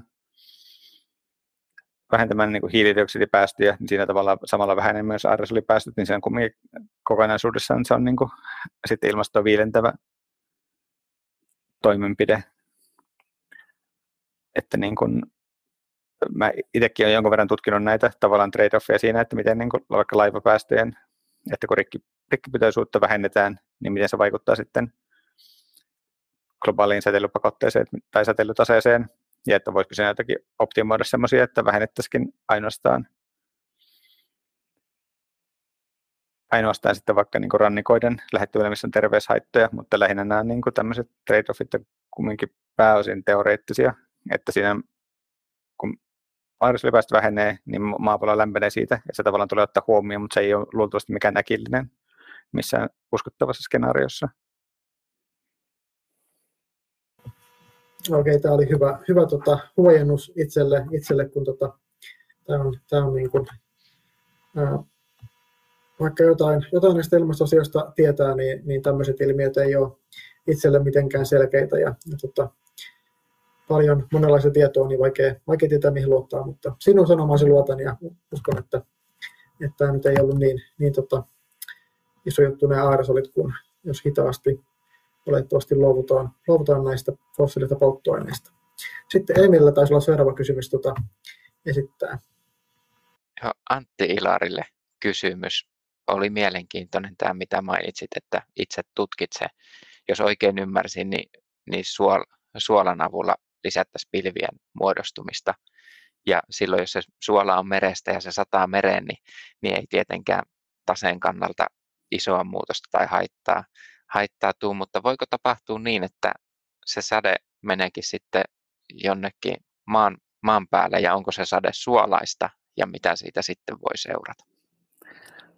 Tämä on hyvä kysymys. Tämä tuli myös meille mieleen, kun mun väitöskirjatyön aikana mulle ja mun kollegoille, mutta sen niin kuin, toki me tutkittiin, katsottiin niistä ilmastomallisimulaatioista, miten paljon sitä tulee sataa sitä suolaa, mutta sitä oli todella vaikea sitten suhteuttaa, ja tavallaan meidän tavalla asiantuntemusta loppui siihen, että se riippuu vähän, että mihin, minnekä se menee ja missä on sitten kaikkia jokivirtauksia ja tämmöisiä näin, että niin kuin semmoisen suuruusluokkatarkastelun perusteella mä ymmärsin, että se ei olisi mitenkään merkittävä, mutta se oli niin kuin liian haastava niin kuin meidän metodeilla tutkia sitä sitten pidemmälle, että saisi kunnon semmoisen mielipiteen. Ja en ole, ainakaan silloin en löytänyt tutkimusta, en ole muista törmännyt, että kukaan sitä katsonut tarkasti.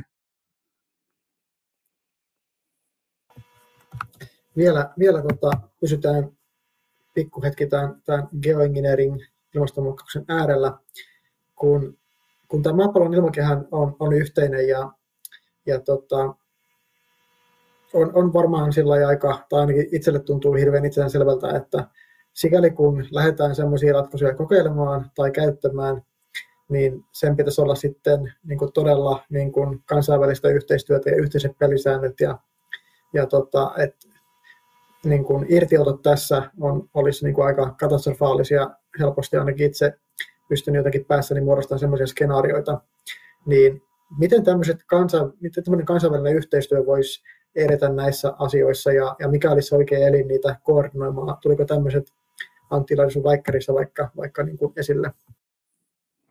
No, siihen aikaan seurasin tätäkin kirjallisuutta jonkun verran, sen jälkeen en ole nyt viimeiseen, mitä tästä on jo kuutiseen, seitsemän vuoteen niin tarkasti seurannut.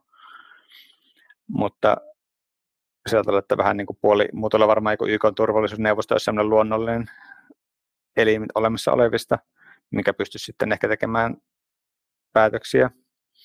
Mutta tässä tietenkin se, että kansainvälinen koordinaatio on ollut sen verran heikkoa päästöjen vähentämisessäkin, että niillä näytöillä on tavallaan aika vaikea lähteä sitten uskottavasti koordinoimaan tuommoista ilmastonmuokkausta, missä sitten ei tavallaan tiedä, mitä vaikutuksia on, ja eikä tavallaan pysty sen aloittamisen jälkeenkään sanomaan, että okei, johtuiko tuo kuivuus nyt tästä ilmastonmuokkauksesta vai eikö johtunut, ja että kuka sitten kantaa vastuun niin se koordinointi on varmasti hyvin haastavaa, että niin kuin teknisesti varmaan on huomattavasti helpompaa muokata ilmastoa kuin sitten poliittisesti koordinoidessa, ainakaan saattaa että se olisi oikeudenmukainen sitten kaikkia valtioita kohtaan.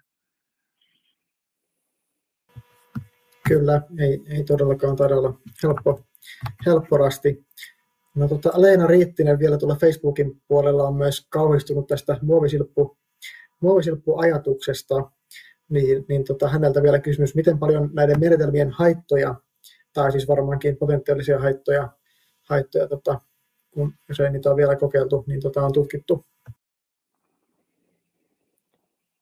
Mm, no on niitä kohtuu paljon. Varmaan suurin osa, ketkä näitä tutkii, suhtautuu näihin tekniikoihin hyvin kriittisesti allekirjoittunut mukaan lukien. Ja siinä ihan ensimmäisiä simulaatioita, mitä näistä tehtiin, niin Ken Caldera, mikä on jenkkiläinen ilmastotutkija, niin heillä oli tarkoituksena osoittaa, että tämä on ihan järjetön idea, tämä sulfaatin laittaminen ilmakehään, ja sitten, ne sitten ilmastomallilla näki, että okei, että ei se ehkä olekaan niin järjetön, kun ne oletti, että se saattaisi toimia. Ja siinähän vaikka niin haittavaikutuksia, mitä helposti tulee mieleen, että jos me ruvetaan laittamaan rikkihappoa taivaalle, niin se kuulostaa nopeasti todella järjettömältä ja vaaralliselta, mutta sitten ne määrät on kumminkin vaan niin kuin tyylin ehkä joitakin prosentteja tyyliin vaikka 5 prosenttia nykypäästöistä, mitä me laitetaan rikkihappoa tai rikkidioksidia taivaalle. Eli se ei ole mitenkään merkittävä lisä. Tietenkin se on tällä hetkellä rikkipäästö on menossa alaspäin, mutta sitä kautta vaikka tulee terveysvaikutukset, niitä on jonkun verran yritetty katsoa. Mekin ollaan yritetty niitä niin kuin vähän haarukoida, mutta ne on sitten niin pieniä, että ne on tavallaan jäänyt vähän pöytälaattikotutkimuksiksi. Siitä ei oikein saanut mitään selvä irti, eikä ole negatiivista tulosta niin kuin sitten aikataulu paineesta johtuen julkaistu. Mutta kyllä niitä mietitään, että tällä hetkellä koko tämä ilmastonmuokkauskenttä on sieltä huomattavasti jo diversimpi kuin vaikka kymmenen vuotta sitten, että on paljon niin kuin sosiaalitieteilijöitä ja sitten eri tieteenalojen edustajia pohtimassa näitä kysymyksiä. Että kyllä niitä on nyt mietitty, että nyt ei nouse suoraan esimerkkejä tästä näin. Muita antaa kyllä. Joo, kiitoksia. Hyvä kuulla, että niitä, niitä kuitenkin sitten yleisesti koitetaan, koitetaan myös miettiä niitä, niitä uhkiakin. Jos, jos tulee tarve keksiä niitä lisää, niin soittakaa mulle. Mä keksin niitä tosi nopeasti tosi paljon lisää. Tota, ää, mä lupasin tuossa alussa jo sa- saatteessa, että vähän otetaan tähän talouspuoleenkin kantaa, kantaa tota, että mikä, mikä tota, näistä ratkaisuista voisi olla semmoista niin kuin sitten myös kenties Suomelle liiketoimintamahdollisuutta, niin tota, siirrytään hetkeksi sille puolelle vielä sitten, palataan vielä yleisökysymyksiin sitten vielä, jos, jos ehditään. Mutta tota, no yleisestihän päästöjen vähentämisen hierarkia menee sillä lailla, että, että tota, pitäisi ensisijaisesti välttää, välttää niin kuin niitä päästöjen muodostumista, eli just niin kuin vaikka tota, sen sijaan, että lähdet niin kuin etelän, etelän lomalle lentokoneella, niin sitten pidätkin mökkiviikonlopun jossakin, jossakin tuossa lähistöllä, lähistöllä tota, kotia, niin sitten päästöjä ei muodostukaan siitä lentämisestä. Se on se ykkösvaihtoehto. Sitten kakkosvaihtoehto on, on niin kuin vähentää, että jos on pakko sinne kaukomatkoille päästä, niin sitten valitsisikin vaikka tota, junan, junan ja maata pitkin matkustamiseen ja laivan, laivan sitten siihen tota, matkustamiseen. Ja sitten kolmas vaihtoehto, kun kaikki nämä niin kuin välttämiset vähentämiset on tehty loppuun asti, on sitten tämä kompensointi. Ja sehän on tosi kuuma peruna ollut nyt viime vuodet ja, ja tota, niin kuin monenlaista toimijaa, jos, jos niin kuin, tai minun mielestäni ihan, ihan suorastaan tosi shadeja, semmoisia niin epämääräisiä ja, ja tota, epäluotettavia toimijoitakin tullut paljon, paljon markkinoille ja, ja tota, ehkä se yleisin kompensaatiomekanismi tai niin kuin just millä, millä näistä niin kuin hiili, tota, hiilidioksidin sitomisesta ja poistamisesta ilmakehästä saa rahaa on, on just tämän kompensaatiomekanismin kautta. Ja, ja tota, metsittäminen tuntuu ja metsien suojeleminen tuntuu olevan, olevan aika yleinen tässä valikoimassa, kun kompensaatiomekanismeja kaupataan. Ne on ihan hirveän halpoja, luokkaa 10 euroa tonni saattaa saada, saada niitä päästövähennyksiä. Mitä Siana, tota, mikä tämä niin kuin iso kuva sun mielestä on metsien osalta ja luonnon osalta ja, ja tota, niin kuin sekä, sekä niin kuin ehkä globaalissa että sitten Suomen kontekstissa, kun Suomessa kerran paljon, paljon tätä metsää ja nielua on, niin voisiko se jotenkin niin kuin lyödä rahoiksi niin sanotusti? Joo, tämä on todellakin, niin kuin sanoit, niin kuuma, kuuma kysymys ja siitä keskustellaan eri, eri foorumeilla ja kansainvälisesti on, on laadittu standardeja, joilla näitä kompensaatioita metsiin esimerkiksi voidaan tehdä. Siellä on koko joukko semmoisia laajasti käytössä olevia standardeita ja kansainvälisiä hankkeita. Niitä on ollut jo kymmeniä, yli kymmenen vuotta Kaliforniassa ja Uudessa-Seelannissa ja Islannissa tällaisia, joissa niin kuin maanomistajia esimerkiksi tuetaan ja, ja kompensoidaan heille sitä, että he säilyttää metsän nieluna eikä kaada sitä.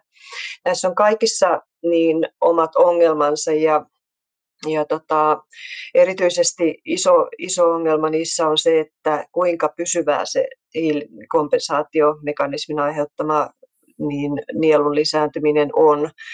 Niin kuin tuossa jo aikaisemmin jompikumpi kollegoista sanoi, että, että jos se metsä sitten kaadetaan kymmenen vuoden kuluttua siitä, kun se on kompensoitu, niin eihän se sitten kauheasti niin kuin ilmastohyötyä tuottanut.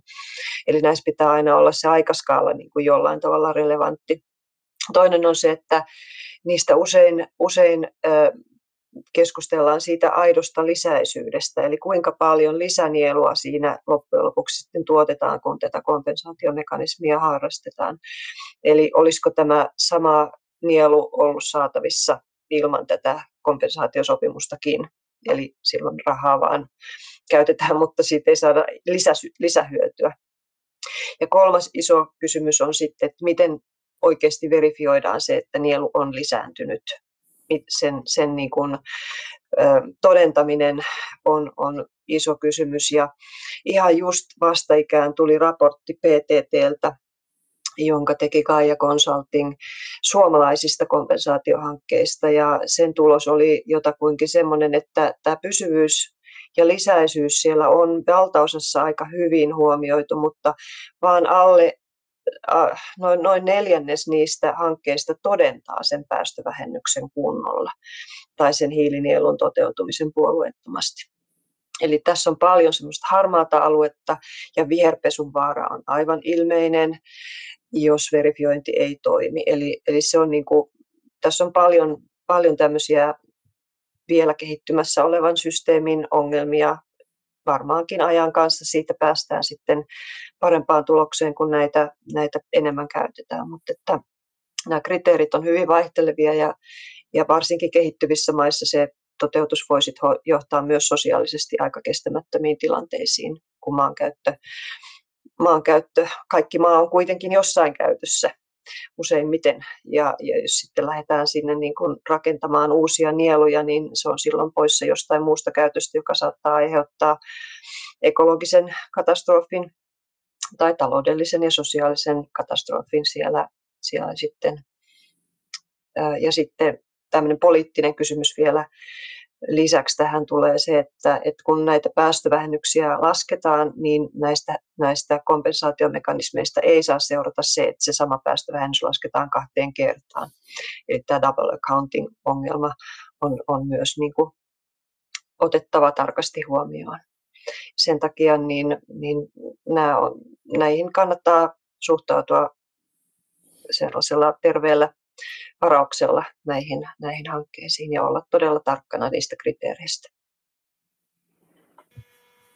Joo, kiitoksia. Näin, näin, se on, näin on itsekin käsittänyt ja meillä on tekissä, tekissä tota, tavoitteena olla 2022 hiilineutraali. Meillä on aika paljon vähennettyjä päästöjä nyt viime vuosina, ja, mutta paljon jää kompensoitavaa ja kyllä sitä on niin kuin mietitty etukäteen, että mitä kompensointimekanismia sitten käytetään ja, ja tota, kyllä nuo metsät on sillä vaikea, vaikea, että koitetaan sitä varmaan, varmaan siellä sitten välttää keinovalikoimassa. Ehkä yksi poikkeus on sitten tämä, minkä, minkä tota, taisi toi Ville kysyä. Joo, Ville Seppälä jälleen, jälleen lähettänyt kysymyksen, eli mitä mieltä Fortumin Puro Earthin tarjoamista hiilen varastointimekanismeista? Siellä on siis biohiili ja hiilen sitominen rakennuselementteihin lähinnä varaston pysyvyysnäkökulmasta. Eli tosiaan tästä, jos ei ole tuttu, aiemmin, aiemmin toi Fortumin Puro, Earth, niin tota, siellä tosiaan niin kun, käytännössä niin kun kompensoiti raha, minkä sä maksat siitä hiilidioksiditonnista, niin se takaa sen, että se vaikka rakennuselementti vaihtuu siitä jostakin muusta niin puuksi, jolloin se puu sitten kun menee rakennukseen, niin no oletettavasti ainakin se sitten muutama vuosikymmenen siellä pysyy. Sitten toi biohiili on, on sitten toinen, toinen, mitä he ainakin tarjoaa onko, onko tähän Jaanalla tai jollain, jollain muulla tota, näkökulmaa miten? Mä en tunne tätä, että täytyy sanoa, että heitän pallon nyt kollegoille tässä kohtaa. No varmaan Emil osaa parhaiten vastata, mutta jos mä sitä ennen sanon oman näkemykseni, niin minusta tämä, niin tämä Puro tarjoamat, jos niitä vertaa semmoisiin muuten tarjolla oleviin kompensaatiomekanismeihin, missä metsitetään jossain tai estetään metsien hävitystä kehitysmaissa, niin on huomattavasti tavalla luotettavampia ja helpompia todentaa, että mitä tapahtuu. Ja sitten niin kuin en osaa tuohon rakennuselementtien pysyvyyteen, mutta minun ymmärtääkseni biohiili on sieltä kohtuu stabiilia maassa ja sitten juttelin näiden Poroethin asiantuntijoiden kanssa tästä viime vuonna, ne oli, sanoin sitä, että siinä on myös se etu, että se tavallaan maanomistajalla on niin kuin kannustimet pitää se hiili siellä maaperässä, koska se parantaa se maaperän tuottavuutta. Että ne ei halua tavallaan kaivaa sitä pois verrattuna siihen, että jos kompensoidaan johonkin olemassa olevan metsään, niin maanomistajalla on sitten helposti kannustimet niin kuin tehdä sille jotakin muuta ja laittaa se myydä se puuksi. Että se on varauksellisen positiivisesti suhtautunut näihin ja varmaan tekissäkin mietitte tämmöisiä ratkaisuja omaan kompensaatioon. Joo, ehkä lyhyesti jatkan vielä, vielä tuosta. Tosiaan mitä Jaana mainitsikin tuon lisäisyyden siinä, niin se on kyllä mun mielestä näissä kompensonneissa se ehdottomasti tärkein juttu, että muutenhan vaan, vaan sitten tuetaan jotain toimintaa, joka kokonaan tai osittain tapahtuisi muutenkin. Ja se kuulostaa itsestään selvältä, mutta se on erittäin monimutkainen kysymys ja mitä laajemmin sitä sitten lähtee tarkastelemaan ja miettimään, niin sitä enemmän sieltä tippuu pois näitä toimijoita, joilla se lisäisyys ei sitten ollenkaan tai osittain toteudu. Ja siinä on tärkeää katsoa just laajasti niitä, niitä kansallisia tavoitteita, esimerkiksi toteutusko joku joka tapauksessa EU-päästökauppaa esimerkiksi voi, voi miettiä rajoittaako se päästöoikeuksien määrä EU:ssa joka tapauksessa ne päästöt siihen tietylle tasolle. Ja tämä pysyvyys oli, oli tärkeä, ää, tärkeä pointti tuossa, että ne, ne on erittäin monimutkaisia ja ne standardit ei tosiaan ole mikään tae, että, että nämä, nämä tota, olisi, olisi täysin niin kuin lisäisiä tai edes ollenkaan lisäisiä. Myös epäsuorat maankäyttövaikutukset on, niihinkin Jaana tuossa viittasi erittäin vaikea todentaa. Joo, on kyllä hankala, hankala markkina ja tai sillä niin kuin, kun on koettanut etsiä näitä hyviä mekanismeja, mekin sitä voitaisiin käyttää, niin on ollut tosi iloinen siitä, että meillä on vielä tuota, pari vuotta aikaa, näitä, tai no, enää vuosi aikaa katsella, mihin markkina kehittyy. että toivotaan, että on jotakin hyviä vaihtoehtoja. Kyllä tämä puro, puro on meillä ollut niin kuin ihan kärkikastissa tähän, tähän mennessä, että, että tosiaan niin kuin, niin kuin Antti Rada sanoikin, niitä hyviä puolia, niin tota, niin se on, meillä on myös sama, sama käsitys siitä. Tota, sitten vielä, onko meillä kysymyksissä jotakin vielä tähän liittyvää? Ei tainnut just nyt olla olla, niin tota, mutta mennään sitten vielä vähän, vähän eri lähestymiskulmalla tästä, tästä tota, kaupallistumispotentiaalista ja niin kuin, miten voitaisiin kenties Suomikin sitten niin kuin olla osa tätä takulla kasvavaa markkinaa. Että tosiaan niin kuin, niin kuin joku jo totesi, niin pitäisi niin kuin tämän fossiiliteollisuuden mittakaavaan niin kuin nousta tämän hiilen, hiilen talteenoton ja poistamisen ja sitomisen liiketoiminta niin 2050 mennessä. Että aivan valtava markkina tästä on tulossa pakostakin ja, ja tota, niin kuin paljon yhä enemmän kasvavasti rahaa pakostakin liikkeellä, niin miltä Emeli sun silmiin, sä ainakin näissä BEX-hankkeissa, eli, eli Bioenergy, Carbon Capture and Storage, tai BECU, oliko se niin päin, eli, eli Utilization-hankkeessa olla mukana, niin tota, tota, tota, miltä näyttää niin kuin tämä Suomen mahdollisuus olla osa tätä niin kuin kasvavaa markkinaa ja niin kuin liiketoiminnallinen näkökulma. Kyllä siellä, niin kuin sanoit, niin valtavat mahdollisuudet on, että tämä koko ilmastonmuutoksen hillintähaaste on niin, niin iso, että sieltä löytyy kyllä isoja mahdollisuuksia. Mutta ehkä mä oon pikkasen pessimistinen siinä mielessä, että tässä on niin kuin aika kiire ja pitäisi tehdä nimenomaan niin kuin isoja ratkaisuja, joilla sinne maailmanmarkkinoille pääsee. Että meillä aika paljon kuitenkin puhutaan, kun pitäisi keskittyä siihen ihan oikeasti tekemiseen ja skaalaamiseen. Teknologioiden skaalaaminen on, on mun mielestä yksi isoimpia haasteita. Et meillähän niin kuin laboratoriomittakaavassa ja jopa merikonttimittakaavassa löytyy jo ratkaisut ja kaikki teknologiset ratkaisut ilmastonmuutoksen hillintään on olemassa. Ne pystytään jo tekemään. Mutta niiden skaalaaminen sinne teolliseen kokoluokkaan, niin se on iso haaste. Ja varsinkin kun puhutaan semmoisista ratkaisuista niin kuin raskaaseen teollisuuteen liittyen, jossa ne koko luokat on niin isoja, että niin pitää ottaa niin kuin kalliita askelia, että tämmöinen perustutkimus menee vielä kohtalaisen edullisilla alle miljoonan budjeteilla ja joku pieni pilotointikin sitten niillä ykkösmiljoonilla, mutta sitten ne seuraavat, ne, ne on niin kuin kalliita ja ne, ne on pakko ottaa ennen sitä isoa mittakaavaa. Juuri näin, erittäin, erittäin hyvin sanottu ja tämä on myös meillä teki semmoinen tosi keskeinen viesti, mitä me koitetaan, koitetaan saada tuonne niin kuin päättäjien, päättäjien mieleen myös, myös että, että niin kuin vaikka paljon puhutaan siitä, että ei pitäisi niin kuin voittajia valita, niin kyllä myös niin kuin johonkin ravihevoseen pitäisi nyt laittaa, laittaa niitä rahoja kiinni, jos halutaan sitten saada niitä, niitä tota, voittojakin joskus takaisin. Että, et, tota, innovaatioprosessi on, on siitä armollinen, että yleensä kun sinne kaataa riittävästi rahaa, niin sitten yleensä myös sitten ne kustannukset todella tippuu ja, ja niin kun sitten alkaa voittajakin tulemaan.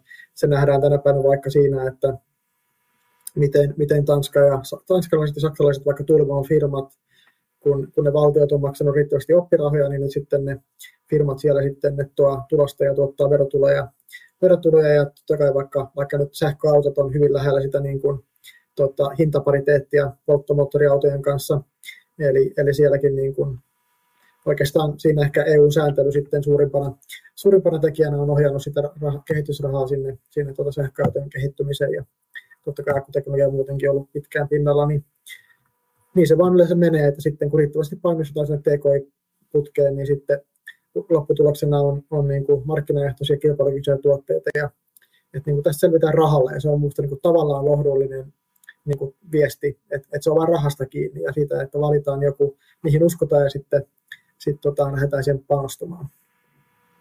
No mites Antti Ilari vielä, vielä tota, näistä niin kuin, onko näihin aiempiin mietteitä kenties, tai sitten sit, tota, ää, onko, kannattaisiko lähteä niin kuin Suomessa jotenkin kehittämään tämmöisiä geoengineering-ratkaisuja, olisiko siinä mitään, mitään itua?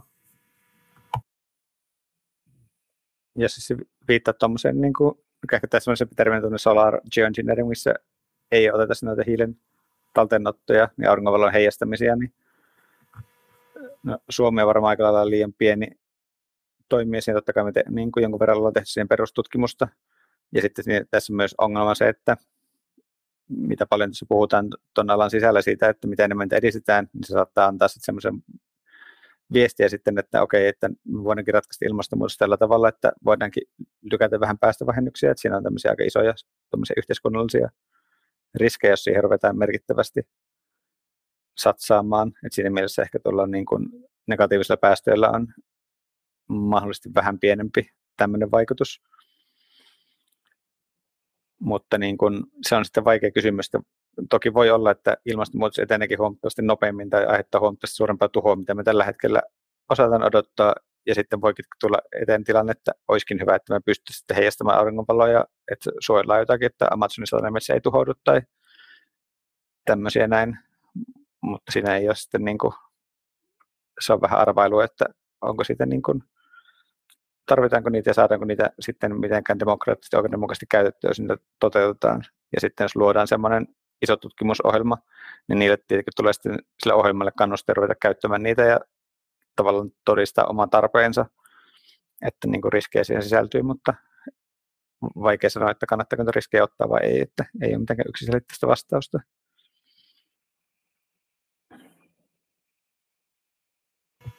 Kiitoksia. Sitten vielä tota, varmaan viimeinen kysymys tälle illalle, mitä keretään, keretään ottamaan, niin tota, oikeastaan kaksi kysymystä samasta aiheesta suunnilleen tullut. Yrjö Tolvanen kysyy, mikä osuus metsistä kaadetusta puista käytetään Suomessa pysyviin puotuotteisiin, onko ohjauskenoilla polton, sellun, vesipaperin ja pakkauspahvin osuutta voisi pienentää suluissa edes Suomessa.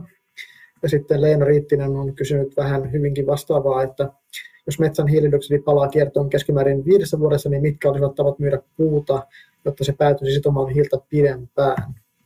Jaana, onko näihin sinulla mietteitä?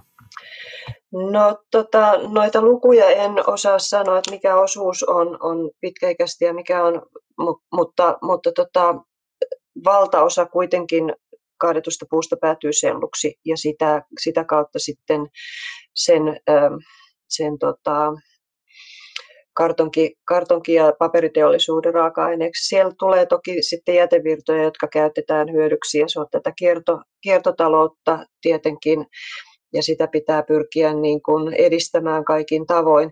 Kyllä niin kuin, ähm, markkinathan tässä on se, joka, joka tätä, tätä niin kuin puun myyntiä ja erilaisia tuote, tuotteita, joita sieltä tulee, niin, niin säätelee, että, että kyllä tota, markkinahinta sellulle on iso, iso tekijä siinä, että kuinka paljon puuta kaatuu. Se on, se on päivän selvää, että, että näin, se, näin se vaan Suomessa on.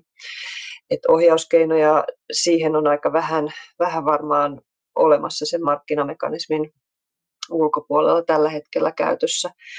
Tota, sitten tuohon toiseen, että, että miten se miten, miten se päätyisi sitomaan hiiltä pitempään, niin tietysti sitten sen järeämmän puun tuottaminen, josta sitten syntyy tällaista hirttä, niin, niin se, se tota, varmastikin on se keino, jolla, jolla tota, sit saadaan niin kun sitä pidettyä sitä hiiltä siellä, siellä tota, puuaineksessa, että silloin se ei ainakaan sitten toivottavasti päädy niin helposti sellukattilaan, kun, kun se on järeätä jos voi lisätä tuohon vielä sellutehtaiden osalta mielenkiintoisia teknologisia vaihtoehtoja, vähän erilaisia kuin tämä hiilidioksidin erottaminen polton jälkeen tai happipoltolla tai, tai niin edelleen. Näitähän on useita teknologioita niin kuin CO2 erottamiseen.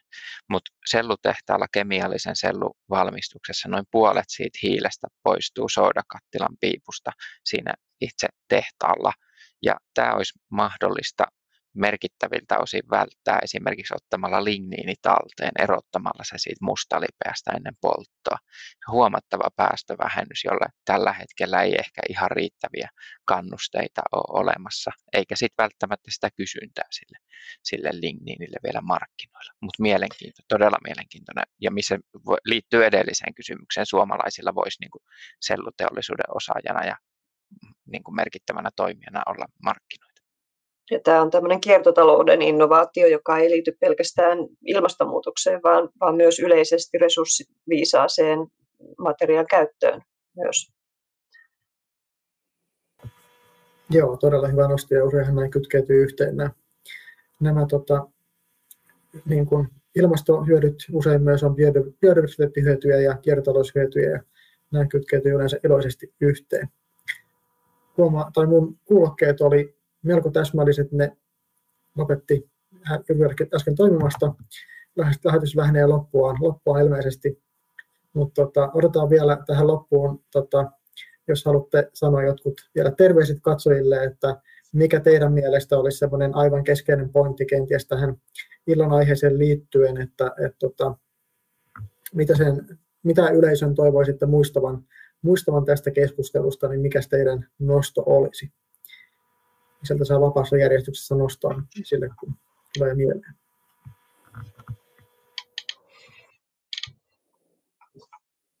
Mä voin vuorostani aloittaa nyt sitten, että ehkä se tuli tuossa melkein viimeisissä kommenteissa, että näitä teknologisia keinoja on ihan valtavan paljon olemassa. Ja se oli minusta hyvin sanottu, että, että se on lohduttavaa, että tämä rahalla ratkeisi. Nyt vaan se pitäisi löytää, että millä se tasapuolisesti tai jotenkin saadaan järjestyä se raha. Että se kai se isoin ongelma on, että kaikki periaatteessa olisi valmista, valmiina niin kuin maksamaan tämän ongelman hoitamisesta, jos muutkin maksaisi.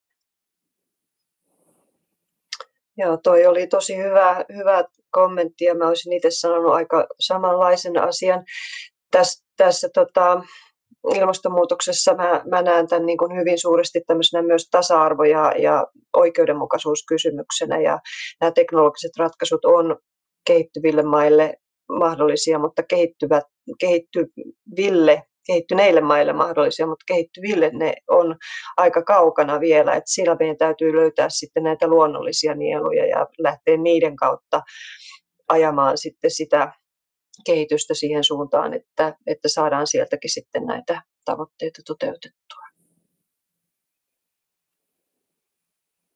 Joo, mä en, jos jatkan vielä tällä oikeudenmukaisuusteemalla, niin varmaan just niin kuin Suomi, tämmöisen, missä on isot luonnolliset nielut, mitä voidaan hyödyntää, mutta myös vastaavasti tosi isot päästöt, niin tavallaan on varmaan hyvä, että me pystytään näyttämään sitten esimerkkiä ja luomaan semmoista niin prototyyppiä, että kuinka pystytään pääsemään semmoiseen hiilinegatiiviseen tilaan ja tekemään sen sitten demokraattisesti ja oikeudenmukaisesti. Että jos tavallaan Suomen kaltainen rikas teknisesti kehittynyt valtio siihen pysty, niin on sitten niin kuin vaikea odottaa, että kehitysmaat pystyisi luomaan riittävän nopeasti semmoisen hiilineutraalin yhteiskunnan.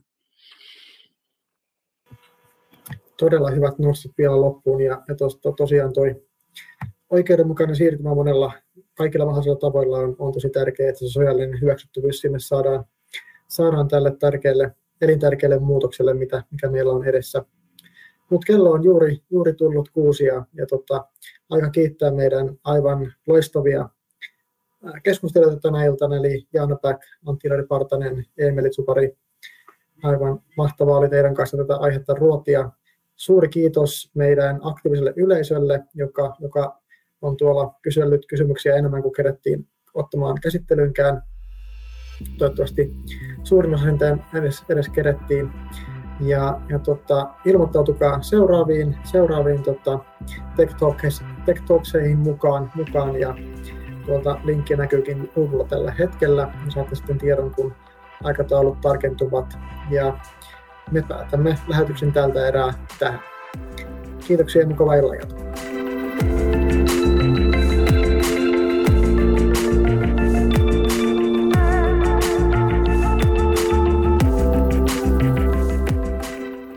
Tässä oli tämänkertainen Tech Talks-keskustelu. Kiitos kun kuuntelit. Tietoa niin tulevista kuin menneistä Tech löydät osoitteesta www.tech.fi kautta Tech Talks. Kuullaan taas!